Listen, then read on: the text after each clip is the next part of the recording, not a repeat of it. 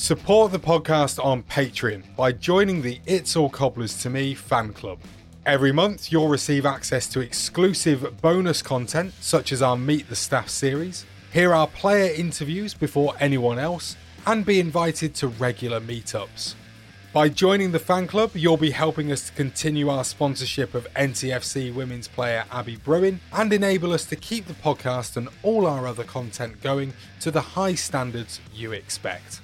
To join the fan club, go to patreon.com forward slash cobblers to me.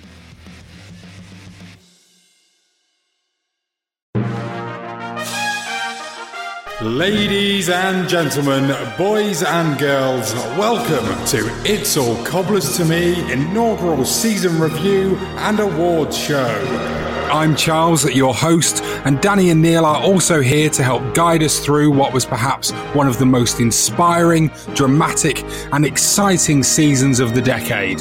Just a shame we aren't a Liverpool podcast, really.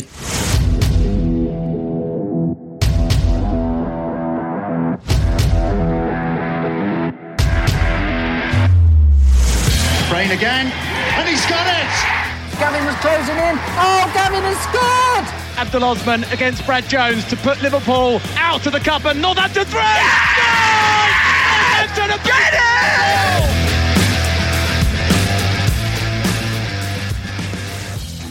After relegation back to League Two, Dean Austin set about the task of creating a squad capable of going straight back up. Apparently, this meant keeping the majority of the squad still at the club. Only Brendan Moloney and Aaron Phillips were released, while Richard O'Donnell activated a relegation release clause in his contract in order for him to join Bradford and get relegated from League One all over again. Joining the club were strikers Andy Williams and Junior Morias, goalkeeper Lewis Ward on loan from Reading, and right back Hakeem Odoffin from Wolves. Cobblers. Pre-season went well with the Cobblers winning all of their games, including a 2-0 victory over Manchester United. Surely we would go on and walk League Two after that.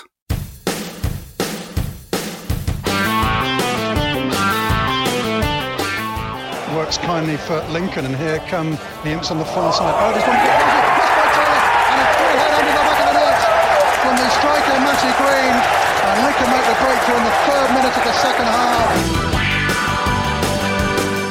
And the Cobblers lead here in Cumbria. Carla looking to instantly return. They're home with a chance. Oh, 2-2. Van Veen's got in here. He's got possession just outside the six-yard box. Von onto his right foot. Shooting chance. Yes! Oh, it's a magnificent goal! Kevin Von What a hero! Super turn inside the penalty area. And the curling right foot strike into the top left-hand corner of the net.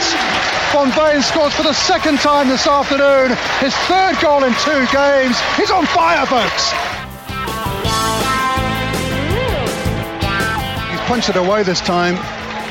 And he gets decent distance on it. Brown plays the ball back. Deegan with a shot. That's a decent goal. It's 2 2. And of all the people to score a second equaliser for Cambridge United, it's the former Cobblers man, Gary Deegan.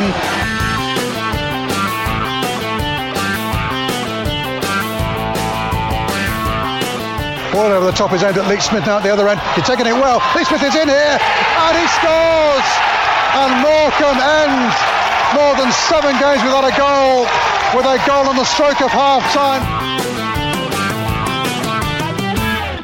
Wonderful stuff. Uh, thankfully, our dismal start to the season came to an end at Colchester United, of all places, who I think had made, if I'm remembering right, they'd made quite a good start to the season. So um, it was pr- pretty good, pretty good to get off the mark there because I think we'd all sat and watched the Morecambe game on the Tuesday and just thought it was going to be a long, hard season, and it was. It was. a little bit, little bit of light, little bit of light at the end of the month, wasn't it, at, at Colchester? Um, and I think we'd scored in the last minute. I think that was that was at the game that Billy Waters scored in the last minute, wasn't it? Uh, to It was it was Billy Waters' score, but they got an e- uh, they got their consolation in the last minute. I think it was. Yeah, and we all thought they were going to come back and draw two two, didn't we? Because that's the way the season had been going. That's that's up to that point. But it was a it was a um, difficult first month for old Dean Austin, wasn't it? It was. Um, are we are we going to pick up on Tim Oglethorpe calling Kevin Van Veen a hero? I mean, he's not, and he wasn't ever a hero, was he? Scored some decent goals for us, but uh, Hero is uh, uh, pushing it. Uh, I think. considering that was the third game of the season, wasn't it? Straight hero And not, it definitely not been a hero up till that point. I've got to say, Eddie. Um, yeah, no, not for me. Not for me, Clive. The, the Colchester win was a good win, wasn't it? And I think we thought at the time that that would be the springboard, didn't we? Catalyst. Yeah, definitely. We we definitely I, I sat there, didn't we, the night the day after, going. Do you think we might actually start playing football well now, or is that a one-off? I don't think actually any of us thought it was a one-off. I, either did we? I think we kind of all sort of went. Finally, they've they've worked out how to win a game of football, and they played all right as well. I thought. Yeah. Don't forget, um, we were waiting for that time when we were about to hammer someone five or six, uh, like Dean Austin was promising from the start of the season. We're still waiting.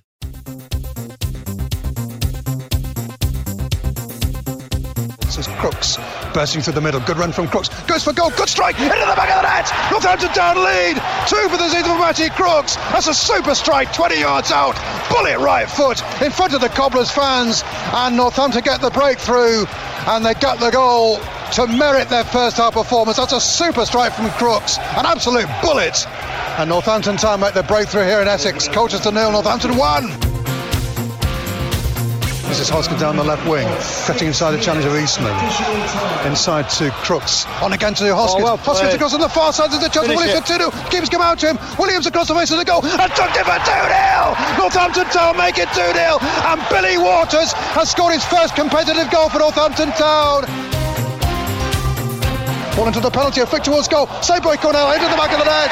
Oh, it's got to be an own goal off Aaron Pierre, hasn't it? Deep into stoppage time. The flick towards goal coming in there from Sammie Szmodics.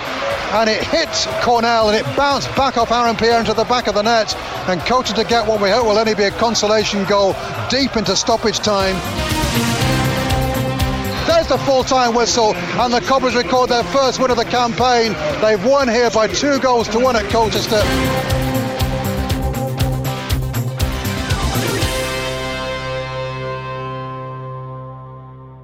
I enjoyed that.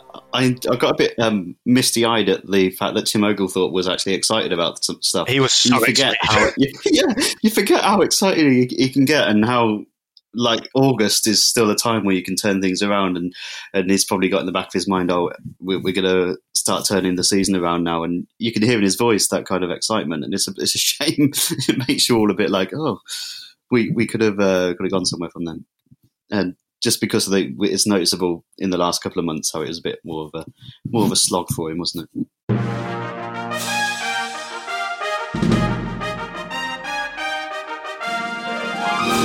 Time for our first award of the show, uh, and that one is signing of the season. Nominees for it are Andy Williams, Charlie Good, Junior Morias, Hakeem Odoffin, and the winner is ha- Andy Williams. did you have a sneeze Uh, yeah, yeah. uh, unfortunately, Andy uh, uh, can't be with us tonight, um, but he did send this special message. So, direct quote from Andy Williams. Cheers.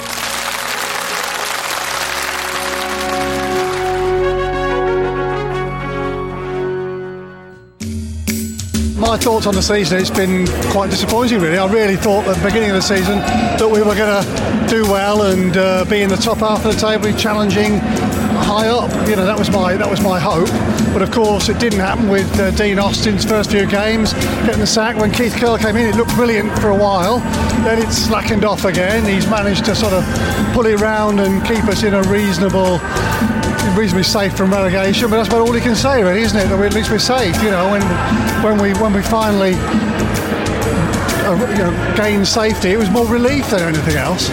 So that's my my view. It's a shame, really. I, I, before the season started, I had high hopes. I'd like him to hold on to Di Cornell and Andy Williams and Aaron Pierre and um, Jordan Turnbull, definitely. Norman Williams, I would want to hold on to him, and obviously Scott Pollock and one or two of the other Jay Williams, some of the youth players, try and uh, try and bring them through and uh, and develop them. But uh, might be a few who either want to go, uh, who perhaps you know been good servants of the club for a while, but maybe You maybe John done their. I'm Buchanan, thinking of John? Joe and, uh, and David Buchanan, one or two others who, who've been brilliant for us. But you know maybe it's time for them to to move on. Since Chris Wilder left, we've had a few managers who just haven't really delivered the goods at all. And I think Keith Curle has done done pretty well overall. Given the start that he was presented with and the squad that he inherited, I think he's done reasonably well. So you know, I'm all in favour of seeing what players he can bring in over the summer and seeing how he can kick things off next season and hopefully uh, hopefully do, do do well. But realistically, you'd want us to be competing hard in the top half of the table and, uh, and looking to get into the playoff positions or better. That's what you're hoping for.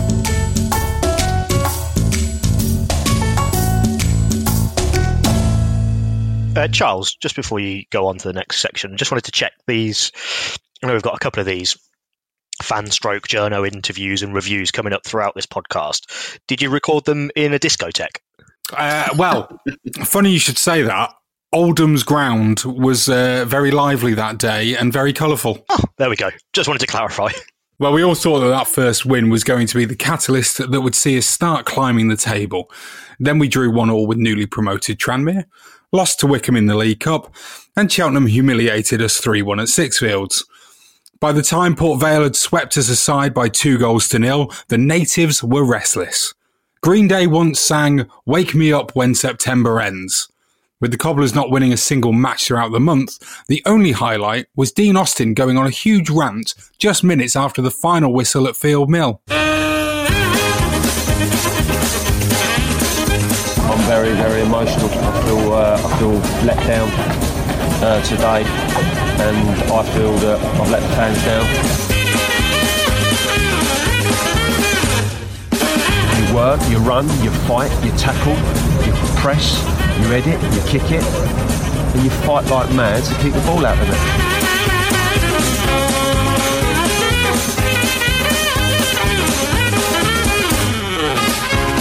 somewhere along the line, you know, we've got to um, we've got to show some arsehole.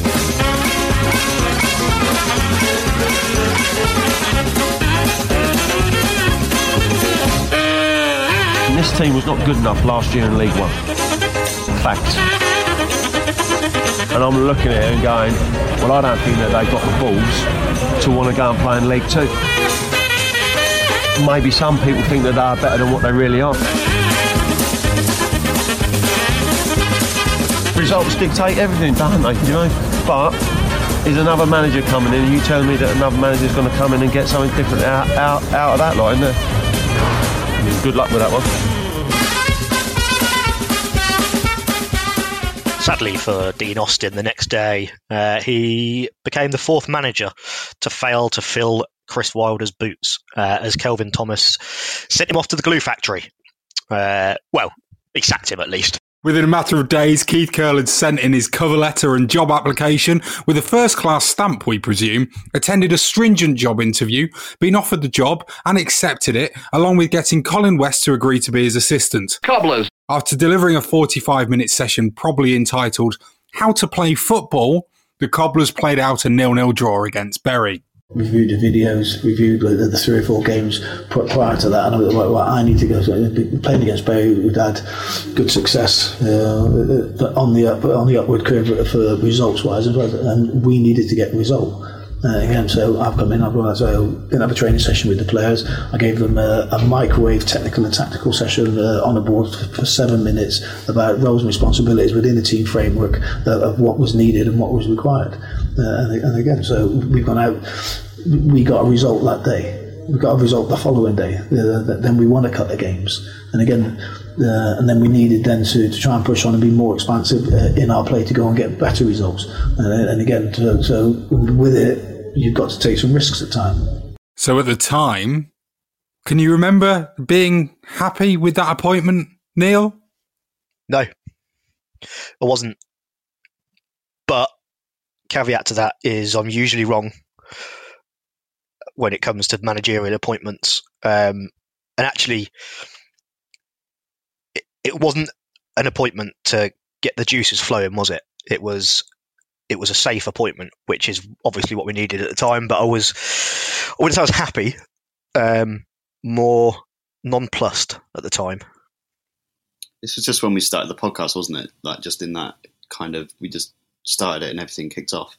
Um, it was a um, great time to start a podcast, wasn't it? It was. It was. Everything kicked off, and I remember um, having like starting our group chats and stuff, and sort of all the rumours were flying around the next day because it was pretty quick. Like I said, Charles, it's it, it, all happened really, really quickly, and there was names like Graham Westley being thrown around, and we're like, oh, for crying out loud, that's not less you know anything but Graham Westley and Mr. Medals. yeah, exactly, and and I think and Keith Curle was probably the next the next one on the list where we thought, oh, I'm not sure about him, but um, especially after his time at Mansfield, but. Um, definitely, it wasn't a glamorous one, but um, probably not what we, we, didn't need a glamorous one at the time because we were in a right load of trouble and that we needed a firefighter and uh, seems like starting with a microwave move or whatever it was that Keith was talking about, he started to get his results, didn't he? Were you sad, disappointed, gutted even that Dean Austin didn't manage to fulfill his dream of managing the Cobblers? No, uh, yeah. Uh, well, I would say it's like an episode of Jeremy Kyle, but oh, maybe we can't go there. Oh, topical. Is it? What's happened? You're in the yes camp, Danny, and I'm in the no camp. So you take the, the you take the mantle and put your point across. Um, yeah, I was I was quite excited for him at the end of the season because um, he was appointed just after the end of the season, wasn't he? Last season, so and we'd seen that kind of instill that passion and a little bit of pride coming out of the players at the end of last season.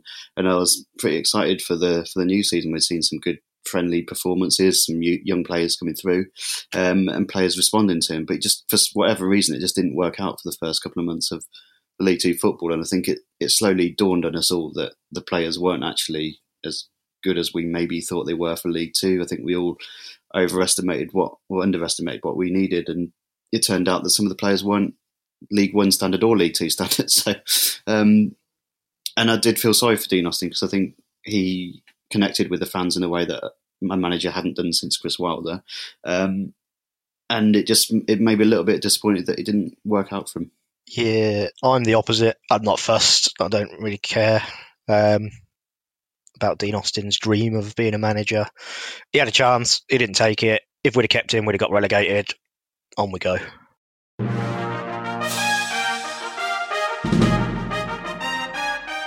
So, our next award is the East Stand Award for Unfinished Business, and the nominations are Ash Taylor's penalty at Cambridge United, Dean Austin's Cobblers managerial career, Kevin Van Veen's 20 goals. It's a tough one, and the award goes to Dean Austin and his Cobblers managerial career. Uh, sadly, Dean was advised by his people uh, not to join us tonight, but he did say all he needed to on Twitter about two days before. So, you want to know my thoughts for the season? Well, we've used many underwhelming similes, haven't we, over this season to describe Northampton Town. They're still there. You know, disappointing, underwhelming, mediocre. Uh, mid-table mediocrity just suits the side that we've seen so far this season. Some might say we were lucky to get it. I- I'm really looking forward to next season. There were flashes of occasions last season. Forest Green at home in the final few minutes comes to mind, where there was a desire by the players to fight for every ball and fight for every opportunity. Too little, too late, and, and, and not enough for them last season. We need to see more of them next season. Now, I think next season will be dramatic in one way or another. It will either be a stellar season where we win the league, or we get into the playoffs and we win them, and a fantastically successful season, or it will be a fantastically awful season where we're fighting to stay in the Football League. I don't think mid table mediocrity is on the radar this season because you have a manager who absolutely wants to prove that he can get out of this league. And he's bringing in players with that passion and fight that he wants. Matty Warburton signing a classic example of that The guy's 27. He wants to be a full time pro for the rest of his career. He's been semi pro before that. So he will go 110% to make sure he has a successful season. Few more people like that who want to fight for it, and actually, that makes me more confident glad it's over. It's been um, underwhelming, let's just say, isn't it? Um, that's the start we made. I was getting worried about, positive about the bounce back relegations, but so Keith Cole's come in, he's steadied the ship. Uh, the test for him is going to be next season, and he's going to be judged on that. So but right now, I'm ready for a bit of summer, a bit of cricket, and forget football for a while. So i just, I'm just going to wait and see what happens. I've, I've, I've, done this over the years. I've built me up to about signing players. Yeah, I really want to get him in. It's not happening. He's gone to join someone else. Uh, just, just going to wait, just wait and see. Really, as long as we have one of the four promotion places, that's all I'm bothered about. So I think that's possible. I think it's what we've got to be targeting. So it's don't don't win another season like this. Never a truer word spoken. So BDK's honeymoon period was in full swing throughout October and November. A wonder goal from Kevin Van Veen helped us retain bragging rights over the best team in League Two, aka Oxford United. And then the complex Dutchman teed up Andy Williams for a last minute winner at home to Forest Green. It was so good, a pitch invasion took place, but apparently we only do those against plastic clubs from a place one junction down the M1. And you'll all forgive us for not mentioning a defeat away at some club that are only one junction down the M1. Uh, but a 5 0 hammering of Macclesfield is far more fun to discuss, isn't it? Yes, Danny. Four first half goals, including a Matt Crooks hat trick, made for sublime viewing from the comforts of our homes, thanks to the good old iFollow. Unfortunately for young Charles, uh, he had to watch it while getting soaked through on the terrace, didn't you, Charles? Well, it's only half an hour away is Bridge. Again out on the left. He wriggles away from Vincenti easily. Now then, Crooks with a shooting opportunity. Edge of the D. Crooks on his right foot. He scored a brilliant goal. Matt Crooks with a wonderful goal for Northampton Town. And finally, the pressure pays off. It's Macclesfield nil, Northampton 1. Bridge, having the, the corner having been taken short, clips it in. Foley's there! It's two! The last touch was off Crooks! It's a second goal for Crooks, a second goal for Northampton, and a second goal for Keith Curle. And it's turning into a great night under the lights for the Cobblers. It's Macclesfield nil, Northampton two has been thoroughly professional so far, and it could get even better because Powell's into the box now. He's wriggled away. He's poked it in. It's three. Can you believe this? Daniel Powell is on the score sheet and Northampton are running riot. Powell with his first goal since February. It's Macclesfield nil, the Cobblers three, and is that game over? Here's Crooks, edge of the area, twisting one when the other plants it. Goal! Oh, that is goal. sensational! Matt Crooks with a first half hat trick, and that goal was simply sublime.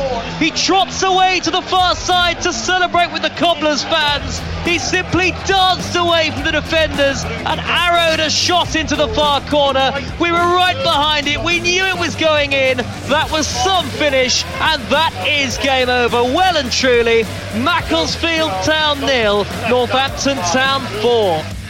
Buchanan's corner, right into the near post. Really good delivery, headed away. Comes out to Pierre, can't squeeze it through a crowd of bodies. He can! He can, Aaron Pierre! He's poked it in! And it is Macclesfield nil, Northampton 5. Was that the hammering that Dean Austin alluded to? I think that's what we all said at the time, wasn't it? I think it was, wasn't it? Um, after that, then wins followed, didn't they? Uh, we beat Oldham and Crewe. And then we bashed Fulham under 23s to put us into round two of your favourite competition, Danny. Ah, the EFL Champions League trophy. Yes. Uh, well, anyway, a few days later, League Two leaders knocked us out of the second best cup competition in Danny's world, and then the draws began. Yeah, apart from a 3 1 iFollow defeat at Newport and a battling win away at Ashley Hoskins' first team of the season, Crawley, the Cobblers ended 2018 with a staggering seven draws. And uh, yeah, thankfully, January had arrived and BDK had his first transfer window. So all rejoiced that he's finally got a chance to bring in his own players. uh, no one mentioned Marvin Sordell. Who? But it falls down for Archibald, who drills the ball towards the target, into the net. Oh, Theo Archibald braced Cobbler's hearts for the goal in the fourth and final minute of stoppage time. Cleared, as far Bridge. Bridge! Yes, get in! Jack Bridge with his second goal in Cobbler's colours. Foley uh, back now to Bridges. Yes! Great finish! Jack Bridges second in the afternoon. Bridge flicks it forward. Morias through here for 3 0. Morias at the done of the penalty. Yes! Great goal! Judy Morias off the bench and among the goals. Skins heads towards goal oh. against the angle of post and bar. And then the yes!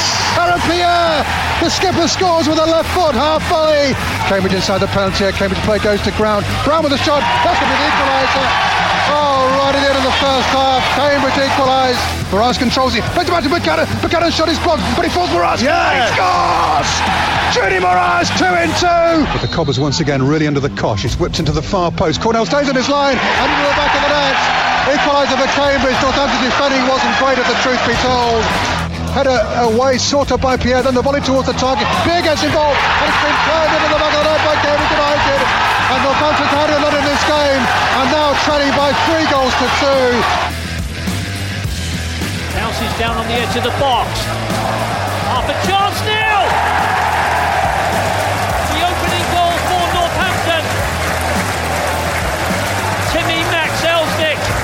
Ellison across the face of the goal. That's the equaliser. And Morecambe have got themselves back on terms.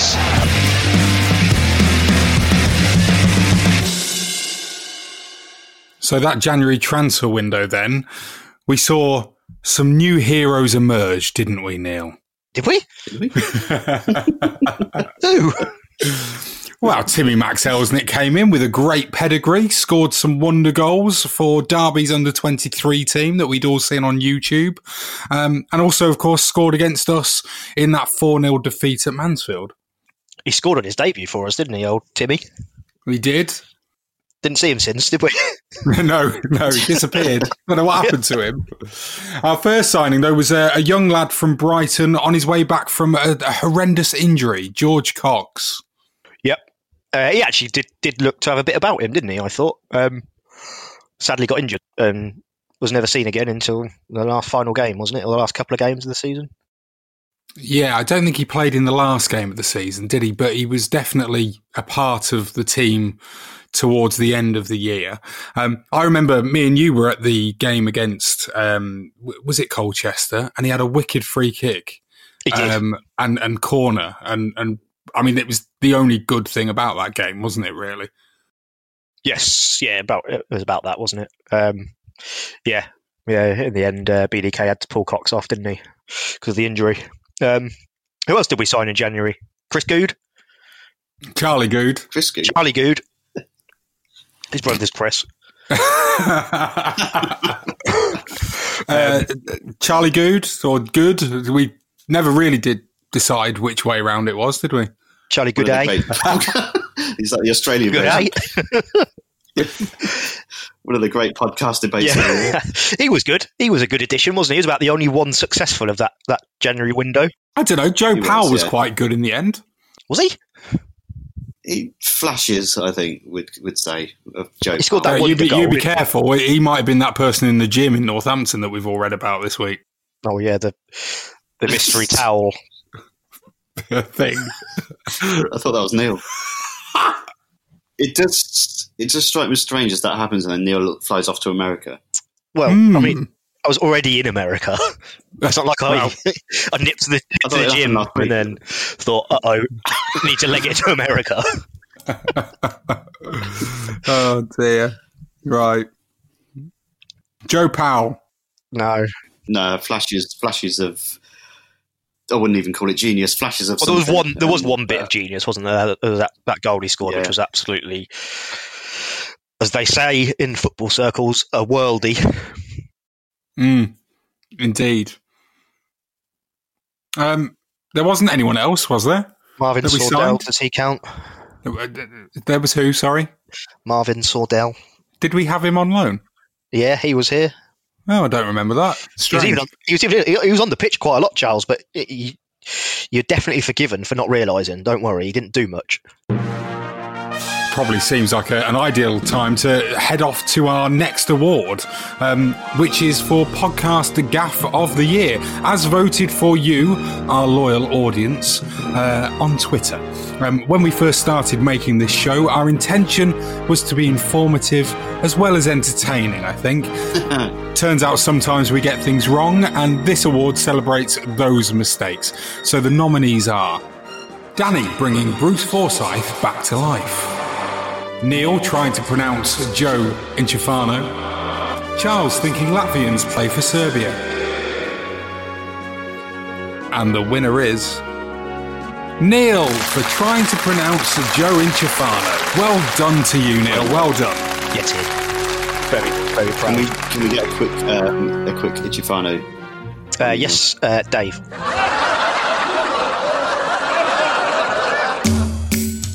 After a nightmare start. I, I, I, think we've done all right in the end. I think Keith's come in and, and done his remit, and he? he's, he's, he's kept us up. Um, you know, Dean Austin, it wasn't a, you know, if we had a half decent start, we should have been pushing for the, uh, at least the, the playoffs, um, if not the automatics. And it's disappointing that, you know, when we beat Newport a few weeks ago, we went two places above them, and today they've got a chance of, of going into uh, the playoffs. So, uh, yeah, disappointing. I think needs a real good clear out in the summer, which sounds like he's going to have, and uh, it's next year. I'd really like to see Charlie Goode if he could sign in full time, but it depends on what's going to happen at Scunny, depending on that. You know, I think another striker, definitely, if he, if he gets this, this lad from Stockport that is in the, uh, the rumoured to be. We definitely need a, a midfield general to, to play possibly another couple of fullbacks. So really through that whole spine of the of the team really. I would hope that we could, you know, really challenge for, for, for playoffs, if not automatic. But you know, other teams, um, you know, the teams that don't um, get up this year, they're obviously going to be strong teams to, to play. And and yeah, there's uh, a lot of things to, to get sorted out within the club, not just uh, on the on the playing front. But yeah, quietly confident. But that's being a cobbler, isn't it? Don't think there's any getting away from the fact it's been a disappointing season for the Cobblers. Um, although having said that, I do think Keith Curle's done a decent job since he took over, given where they were before he came in and everything that's gone before over the last couple of years. Um, the football's not been great and it's not been that entertaining, but mid-table looks a long way off at various points during the season. Um, the fact he's got them there without too much stress, I think, is to be commended. Um, although obviously now it's all about moving on to sort of phase two of his time at the club, and that's going to be this summer, and I expect there to be plenty of comings and goings. He's obviously already le- released quite a few players, um, and a few more will probably go, and many will come in. And yeah, I'm hoping to see plenty of energy and pace, and just a whole freshness to the squad. I think it needs a, a, a total sort of makeover, um, and I think we'll get that this summer. And yeah, I just think by the time uh, August comes around, we'll have a pretty much a new look squad and a new look team.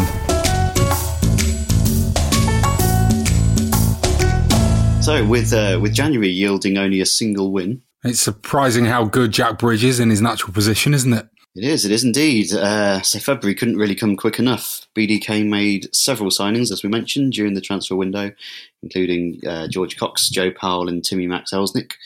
Uh, it's understood that one of the most important questions asked of those new signings was Can you play it right wing back? Charlie Goode arrived on loan from Scunthorpe to bolster the defence um, after Leon Barnett unfortunately had to retire due to a heart condition. And there was a striker as well, I think. Uh, no idea who that was. Uh, nope. Nope. No idea. Anyway, our next award is for right wing back of the year. Uh, a few to choose from on this one. Kevin Van Veen, Samuel Tobias Hoskins, Daniel Powell, Billy Waters, David Buchanan, Neil Edgerton, Keith Curle. Pipe down, Danny. Right, the award. Colin West. It's not Colin West, no. Right. Duncan Speddy. Right, band, get out. this is an important one. Um, and the, and the award goes to just a reminder. This is for right wing back, uh, and that the award goes to David Buchanan. It doesn't. It goes to Kevin Van Veen. Uh, poor old complex Kevin, a talented striker, no doubt about it. But a right wing back, he most certainly is not. Uh, along with Matt Crooksy Crooks, Kevin left the club during the January transfer window, deciding he wanted to go back to living around the corner from work in Scunthorpe again. Uh, look forward to seeing you next season, Kevin. welcome back. He uh, he also sent us uh, this nice message. Thank you. Thank you. It started off uh, pretty well, actually. The football looked really good, and uh, losing to Lincoln was a real disappointment. Um, and the first few games, we just played all the football. We got no results, and of course, obviously, Dean Austin paid for that with his job. But um, since then, uh, Keith Curle come in and well, he saved off the relegation fight. Uh, he got rid of two guys who didn't want to be here and high earners and um, he's brought the academy players through. And I think that's three massive ticks in the box. And people say that he's been tinkering around. No, he actually explained why he was doing it. And people have missed that. He was trying our existing players in different positions with different tactics, and sometimes it worked, sometimes it didn't. But he was really trying to see what we got. And people are saying, Keith Curle out. Why? Why? Give him a chance, for goodness sake. We can't keep chopping and changing managers. It, costs, it must cost a small fortune to pay off these guys. I want us to have a good start because if we don't have a good start, the Boo Boys are going to get on his back all the time, put pressure on the chairman. We just got to get a couple of good results at home because I'm fed up with the doom mongers at home and I love the away games. I go to just about every single away game. I think I've only missed two this season and it's far better atmosphere. The players react better, everyone reacts better, but flipping at home, the Boo Boys, they just get on my wick. Been exciting. Hopefully, we get the win today. It doesn't really mean anything today, but still get the win. Um, what are you looking for? What do you what, what do you want to happen in the summer? Any players you want to see go, see stay? Uh, we want John Joe to stay, to be honest. Okay. Keep John Joe to stay. Um, who do you want Boots to stay? Yeah, Buchanan, Junior. Yeah. Aaron? Aaron, yeah, a lot of them to stay. I don't really want to see any of them to leave. You don't? But I feel like a few of them are going to leave. yeah. We'll see it coming. What do you want to happen next season? Where do you want us to finish? Uh, top of the league. February began where January had ended. A deflating 4 0 home defeat to Colchester was met by boos at the final whistle. The 4,000 Cobblers fans weren't too happy either. Needless to say, we weren't expecting much when just three days later, BDK named Sam Hoskins as the lone striker against the Tranmere side who boasted the league's top scorer in their ranks. This is Hoskins getting away from the defender. Hoskins is away here, one on one. It's a chance for the Cobblers very early on. Hoskins scores, yes! Super finish from Sam Hoskins inside the first two minutes of the contest. Oh, that's a wonderful goal from the uh, attacking midfielder. Got away from a challenger midfield and the pace. And he kept his head, kept on running, and blast the ball home right footed. Sam Hoskins gives the Cobblers a perfect start here on Merseyside. Tranmere Rovers nil, Northampton Town one. Picked up now by uh, Connor Jennings. That's a nice ball to Caprice. Caprice keeps it in play across the six-yard box and into the net at the back post. And Tranmere equalise. The whipped-in cross by Caprice, and it's finished by who else? Who else? But uh, the prolific and the very hard to stop James Norwood arriving at the back post from the whipped-in cross to score referee, where's the half-time whistle? Well, you can you can actually you can delay it now because the Cobblers have possession with Hoskins, who goes back to Taylor, who digs it out and finds Buchanan. Looks for Buchanan. Anyone that's near side. Buchanan beaten in the air, but it falls kindly for Turnbull. Turnbull through the middle third. He's being held up, plays it back to Taylor. Taylor goes for a pass which is excellent. He finds Buchanan. Here's a chance for the Cobblers late in the first half. Buchanan still advancing, crossing in. Hoskins with the victim towards the target. It's into the net. Oh my word! What a fantastic goal by Sam Hoskins. The cross by Buchanan and the flick over his shoulder by Sam Hoskins, evades the keeper and loops into the back of the net. Hoskins scores for the second time tonight at the start of the first half and now right at the end of the first half. And the Cobblers retake the lead on Merseyside. Tranmere Rovers 1, Northampton Town 2. Uh, Cornell takes a long time. The goal kick, and there goes the final whistle. Tranmere Rovers 1, Northampton Town 2, just when they needed a big win.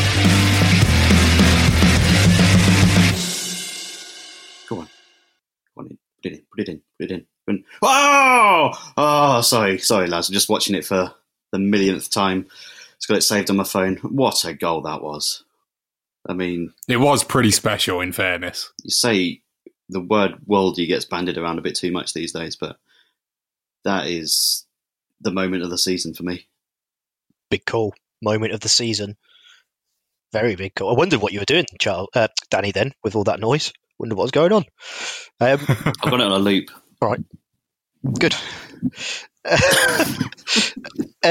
Tranmere in the playoff final, aren't they? They are, yes. Who would have thought that at the time when little Sammy Hoskins was putting them to the sword? Certainly not Danny. Danny? Yeah, sorry, I'm just watching it again. oh dear. Okay, well, let's just move on to our next award, shall we? And of course, it is, you've guessed it, the Sam Hoskins Goal of the Season Award. Again, this was down to you, our lovely listeners on Twitter. And the nominees are Kevin Van Veen versus Oxford, Sam Hoskins versus Tranmere, Joe Powell versus Newport, Sam Hoskins again, this time versus Oldham. And the award goes to Sam Hoskins for his goal at Tranmere, obviously. Now, Sam wasn't able to attend tonight's recording, but having known he would win this award from the moment the ball flicked off his heel, he asked Danny to send us this message. Cheers.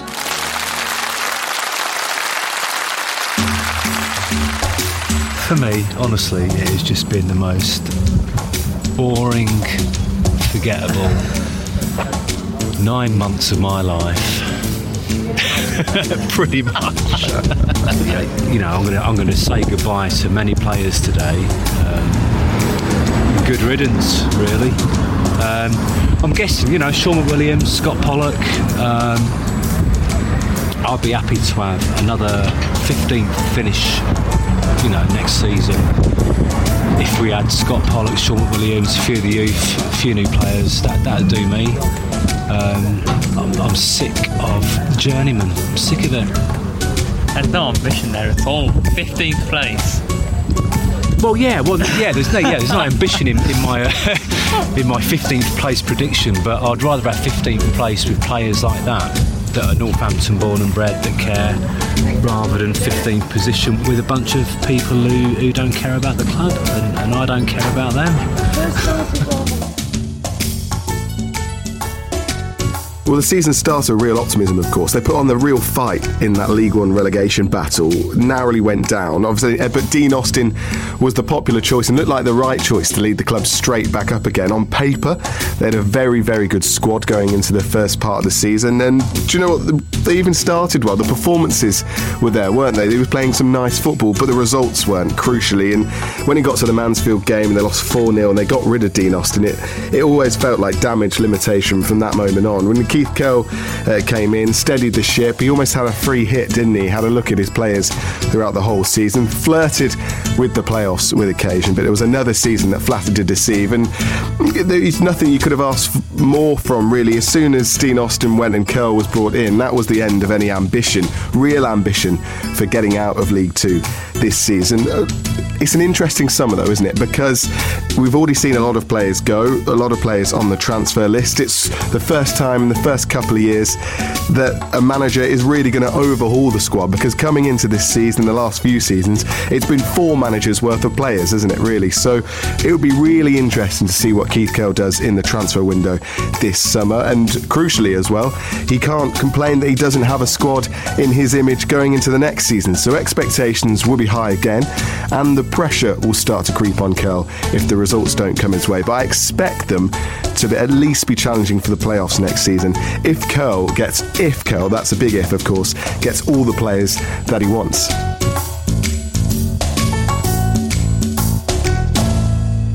So after that Colchester game, uh, team seems to, the team seemed to gel a little bit, didn't it? And maybe started to show some of that arsehole that Dean Austin was talking about. We had a very credible draw away at Lincoln. Then we had uh, Sam Hoskins' heroics at Tranmere, followed up by wins against Stevenage, Crewe, Exeter, and Newport. And all those results had everyone believing, didn't they, that Tim Oglethorpe had perhaps been right all along, and maybe we could make the playoffs. Yeah, that was it. Where we came away from that game against Newport, uh, 90th minute goal, wasn't it? And we all thought, oh, here we go. He might actually be right. So went to Cheltenham, and uh, unfortunately, a young Ryan Hughes was thrown into the deep end, given his debut in defence, and uh, instantly welcomed into the Football League by Tyrone Barnett. And we've not seen or heard anything about Ryan since that day in Gloucestershire. Uh, we presume that Tyrone took him home and just put him in his pocket and kept him there. So um, if he could give him back, we'd be very appreciative. Yeah, if the playoff dream wasn't already over, it was a week later when 10 man Port Vale managed to come back from 1 0 down to claim all three points at Sixfields. With only six games left in the season, only six wins would do. One go Notts County, shot from distance, and then a second shot from distance. Oh, a super strike, and Northampton Town by the midfielder Mitch Rose. Falling onto Hoskins, Hoskins turns, shooting chance, Hoskins scores, it's the goal, it's going to be 1 1. It is, and Daniel Powell puts Northampton Town oh. level. Buchanan will leave it for Hoskins, Hoskins drills it, you make it in, Northampton Town lead. This is Stead at the other end, crossing the ball into the back post, that's Q2, and Notts County are back on terms. Benning into the near post. It goes, flicked on towards the goal. And into the net. And score with their first attack of the contest. Plenty of Cobblers players already for. That's decent. And, and the Cobblers equalise through Sam Foley. And at last, one of those training ground moves worked. And now a bit more space for Turnbull advancing towards the penalty area. Crossing in left. That's a great but Gets it! Oh, it's a super finish! Forward by Stevens and Smith is away here. No side flag. Chance for 1 1. And it is. Back back pass. Powell's in on 1 on 1. That's 2 1. Powell scores! Durrell from deep inside his own half lost possession. This must be 3 1. Daniel Powell clean through. He's going to pass to Morias. He does. Morias scores! Berry losing possession again by trying to play out, and they could be in trouble here. Berry, this is Foley on this near side with the right foot cross, gets a deflection, and a by Williams into the net, and the Cobblers lead. Andy Williams achieves double figures for the season. Advantage being played. Here comes uh, Adams with a cross one into the penalty. Real chance for one one. Into the goes. Now Mayer turns towards goal, goes inside Foley, clear shooting chance.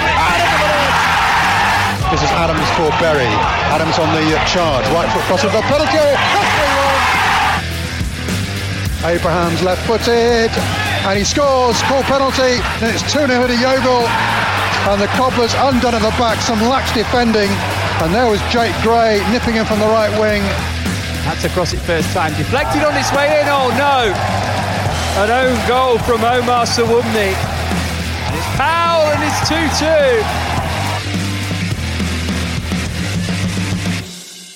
2. Who can forget Pete Walton's enthusiasm as co-commentator? Love that. With nothing to play for. He popped up more recently, didn't he? He did, yeah, yeah, on the BT, wasn't it? With as much enthusiasm. Was it an ice cream he had? What did he have in his hand?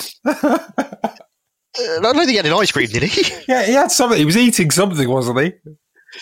He was very excited. It was the Spurs game, wasn't it? it? was, yeah. At Ajax. I yeah. like, I like Pete Walton. I like Pete Walton. Maybe we'll get him on as a guest. Maybe. I mean, I'd, I'd, I'd like to see Pete Walton doing a Mike Dean. I don't know about you two. I'd like to see that. Let's get it. Make it happen. Let's make it happen. Right, let's move on. So three draws, a win, and a loss weren't good enough. And the mighty Cobblers had to settle for being mediocre at best. Uh, we completed the double over Macclesfield, uh, but draws against the two teams destined for the drop Notts County and Yeovil. ruined any chance of us Cobblers fans being happy. Yeah, so uh, moving on to one of the most anticipated awards um, ever. Um, this is our penultimate award of the evening, um, and it celebrates the best bits of the uh, 2018-19 season. Uh, it's the nominations, of course, for the Ash Taylor Award for the most ambitious moment of the season. The nominations are Ash Taylor's 45 yard strikes. Danny's prediction of Sam Hoskins reaching double figures. Tim Oglethorpe's constant belief of reaching the playoffs. The Trust wanting to buy the football club for one pound. And the winner is, of course, Ash Taylor for every long distance shot he's ever attempted. Well done, Ash. For some reason, don't know why, Ash didn't accept his invite to attend this evening, but he did send this message. Bye, Ash. Bye, Ash. Bye. See you, Ash. Bye. It's not go, is it? basically. I mean, it, it was disappointing, it was underwhelming, and frus- most frustrating of all for people who go to the PTS every other week is it was it was pretty dull football throughout. Really, I mean, there were flashes um, of what the team was capable of, but uh, they weren't sustained for long enough. Um, as for the actual performances on the park, I mean, once Keith Curle came in, there were glimpses of the capability of the team. There was a couple of winning runs where, where hopes were raised amongst the fans that perhaps the team could end up in the top seven or at least challenging for the top seven, but um, they didn't materialise. The, the runs didn't go on long enough, and it, ultimately it just proved the team and squad wasn't good enough to sustain that sort of challenge. So uh, again, as I say, it, was, it ended up disappointingly, but there's always another season, as they say. Keith Curle once he came in and replaced Dean Austin, I, I, thought he, he was brought in to do a job, and he, he did that job. I mean, he, he was brought in to make sure that the team didn't get relegated from the Football League. And, you know, you look at it and you think, at least we're Notts County, you know, I mean, what, what a disaster for that club.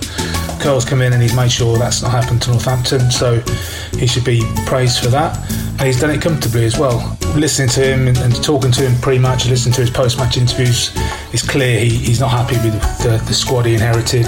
Uh, not just ability wise, but mentality wise as well, and, and the hunger and desire he, he keeps referring to. So it's going to be a, some rebuilding job over the summer, I think. Obviously, with the, the eight players being released, three transfer listed, and there's, there's the seven senior players plus the youngsters that are there.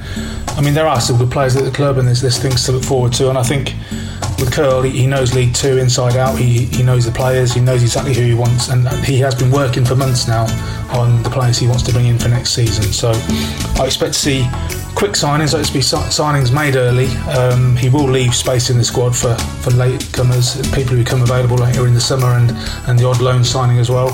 But I do expect the bulk of his business to be done quickly, and I expect he'll be, be bringing in players with that hunger and the desire and the winning mentality uh, he, he constantly refers to to make sure that the foundations he also constantly refers to are in place for the club to be the team to be successful next season.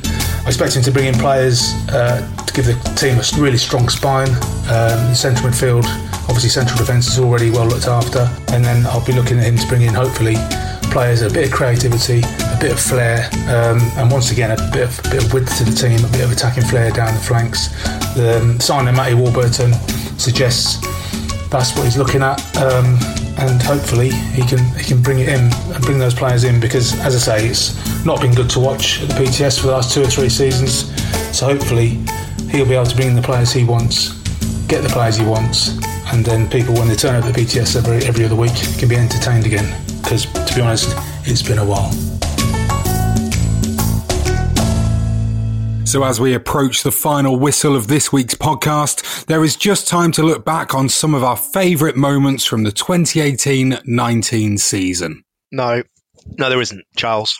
Uh, we're not going to do that. Uh, you've already made us relive a large percentage of it, and I'm already losing the will to live. So, no, we're not going to do that, are we? Let's be honest. Fair enough. Scrap that then. Uh, the season ended with a seven goal thriller at Boundary Park as the Cobblers ran out 5 2 winners over Neil Egerton's Oldham Athletic. Not the Latics.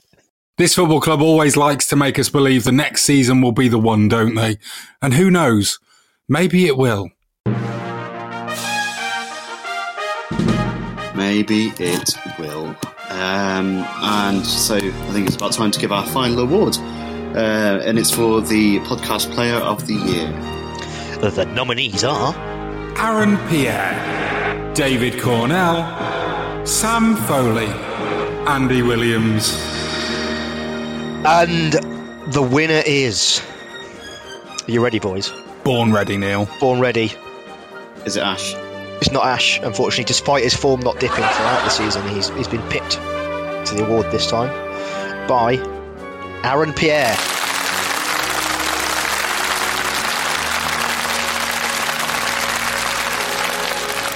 There, Aaron.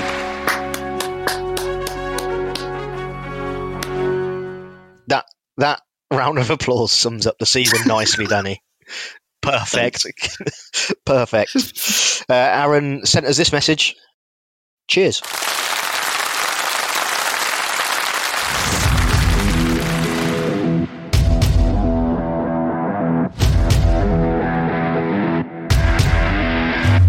So that is the end of this week's show. Congratulations to all the winners tonight. I'm sure the after party is going to be amazing.